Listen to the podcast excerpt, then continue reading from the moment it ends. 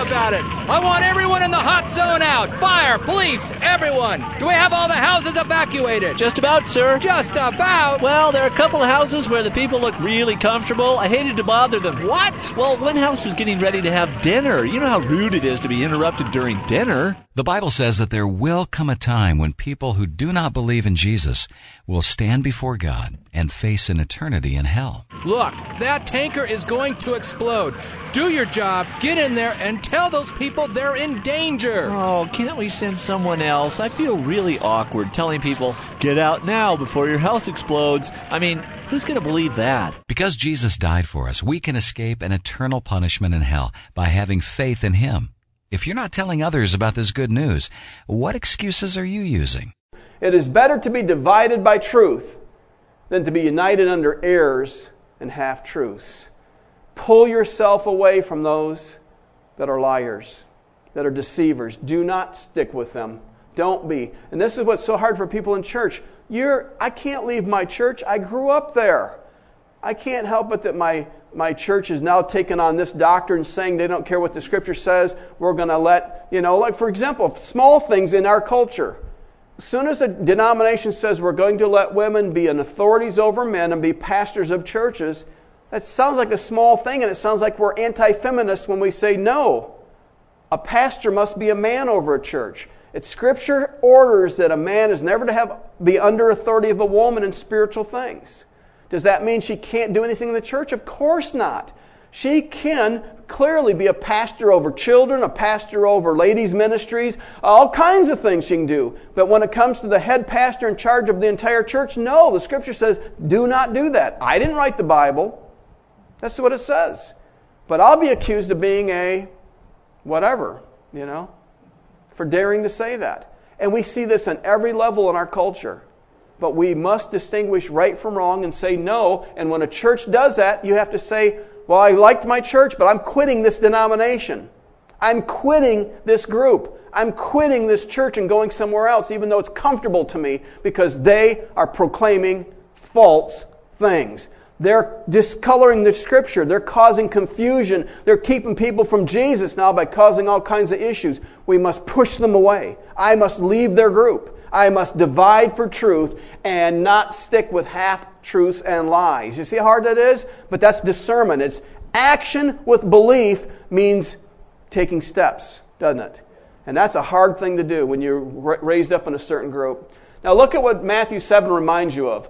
Matthew 7 21. Not everyone who says to me, Lord, Lord, shall enter the kingdom of heaven, but he who does the will of my Father in heaven. Notice, that does my will.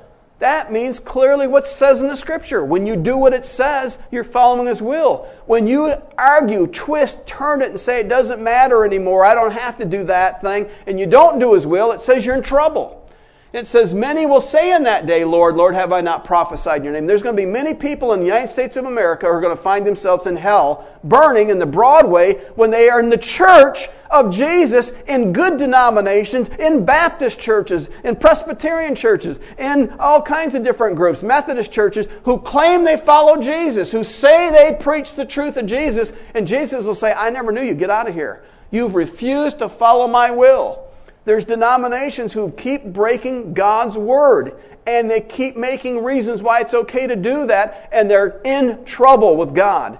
But not to the world or the culture. People love it. Everything appears good. And it's hard to stand up for what's right in our culture. Many will say to me, Lord, Lord, have we not prophesied in your name? Cast out demons in your name. Look, I'm a charismatic. I cast out demons and they scream and yell, fall on the floor, they, they coo and caw and do all these things, and I just go up to them and say, In the name of Jesus, get out of that person. And they do. Proof positive that I'm of God. Jesus said, No, it's not. There is not proof at all here that they're of God. It says, Many will say the right thing, they'll even do the things that appear to be good, and not only that, they'll miraculously heal sick people. They'll do many wonders in your name, just like you see on TV. They'll fall over in the spirit. They'll be healed of our actual disease. You'll say, It's got to be of God. They were healed, weren't they? It was inside a church building, wasn't The guy preached in Jesus' name. He said he was a Christian and a good, famous preacher. It's got to be of God. He's got to be a true believer and a real preacher. He's not a false one. How dare you say he's a liar? How do you dare call him a liar? Jesus said, Not one of those things is proof. What is proof?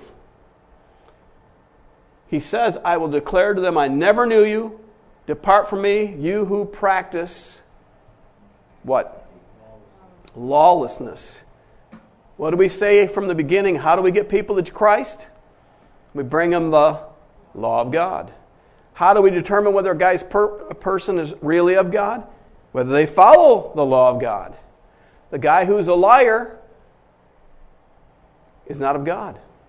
The guy who's secretly committing adultery with his church secretary, even though he heals the sick and raises the dead on Sunday, is not of God. Not that he lost his salvation. Hear me. Not that he's backslider.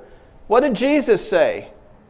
I never knew you. Notice that. This is not my words. This is not Randy's judgment upon them. This is the Lord Jesus Christ's judgment upon them. You cannot tell those famous guys on TV, no matter how much money they have and how many jets they own, how many hundreds of thousands of people were healed, no matter how many they threw demons out of, no matter how much they keep saying that they're well famous and they keep preaching the word and everybody wants them to come to their church to preach, it does not prove they're of God.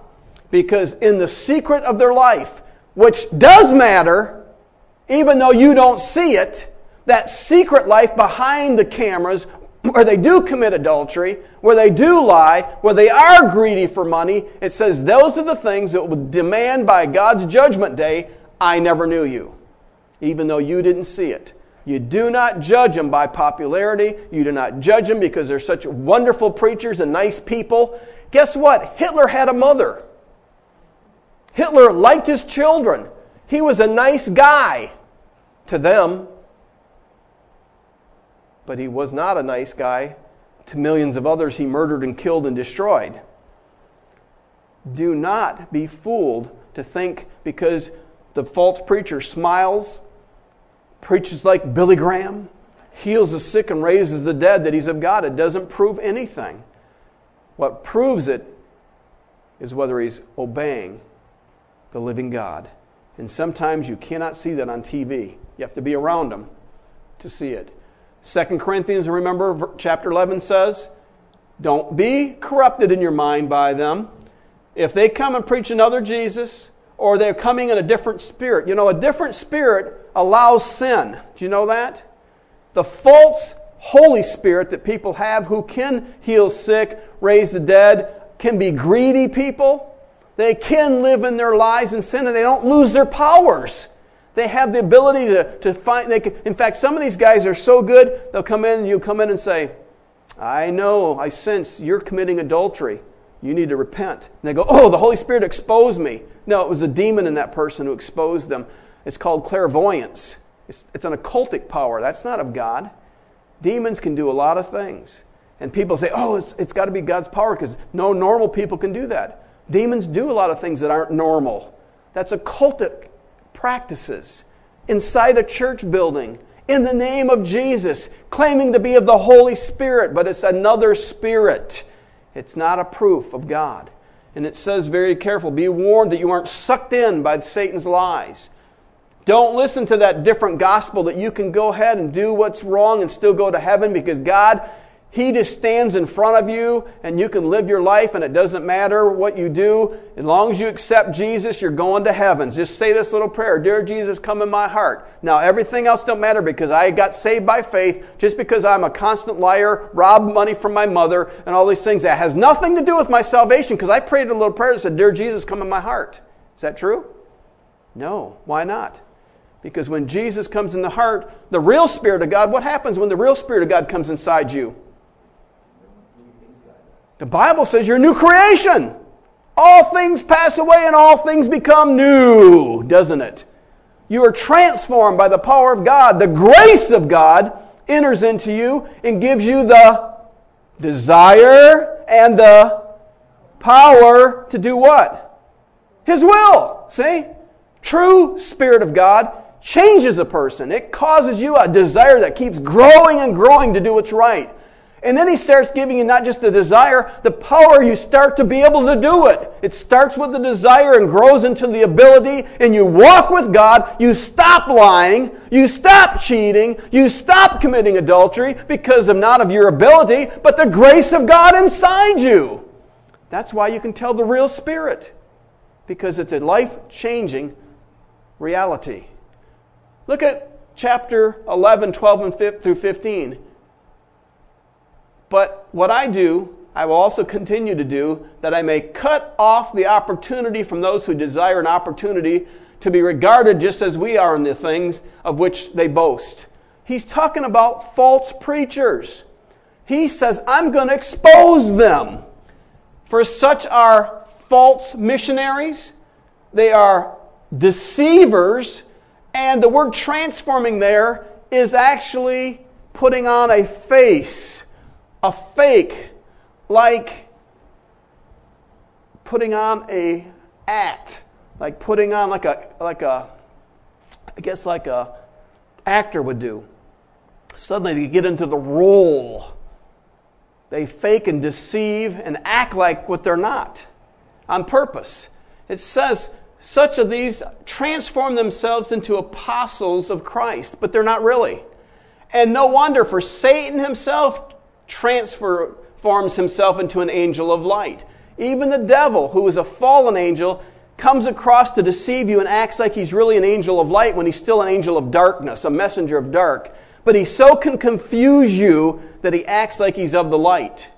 Therefore, it is no great thing if his preachers, his ministers, also transform themselves into ministers of righteousness, whose end will be according to their works. They're good at what they do. They're moles inside the church.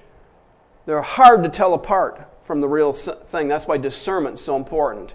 Notice Acts 20. Paul said, Therefore, take heed yourselves and to all the flock, talking about the church, among which the Holy Spirit has made you overseers, in other words, pastors, to shepherd the church of God, which he purchased with his own blood. He's talking to a group of preachers here. It's a pastor's conference in Acts chapter 20. And he goes on to say, for I know this, that after my departure, in other words, when I'm dead and gone and I'm not here to minister any longer, savage wolves will come in among you, not sparing the flock. Also, from among yourselves, men will rise up speaking perverse things to draw away the disciples after themselves, denominations and spiritual movements. Therefore, watch and remember that for three years I did not cease to warn everyone night and day with tears. Notice what he's saying. First, number one, take heed and make judgments about people.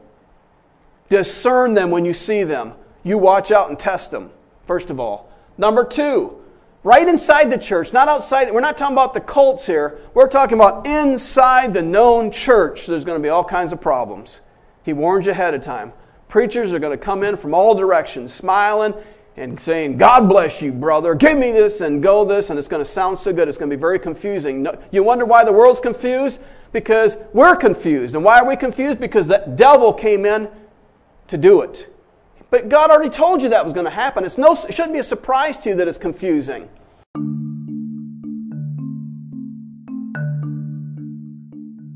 God gave us the Bible for our source of eternal truth. And we are warned by the Apostle Paul in 2 Corinthians 11 3-4, But I fear, lest somehow, as the serpent deceived Eve by his craftiness, so your minds may be corrupted from the simplicity that is in Christ. For if he who comes preaches another Jesus whom we have not preached, or if you receive a different spirit which you have not received, or a different gospel which you have not accepted you may well put up with it.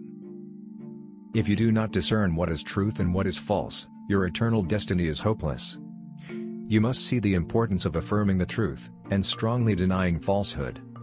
Don't be foolish, listen to the teachings of Jesus. If you have questions you can ask Randy by contacting him on Twitter at Randy M. Bell or online at narrowroadunderground.klptv.com.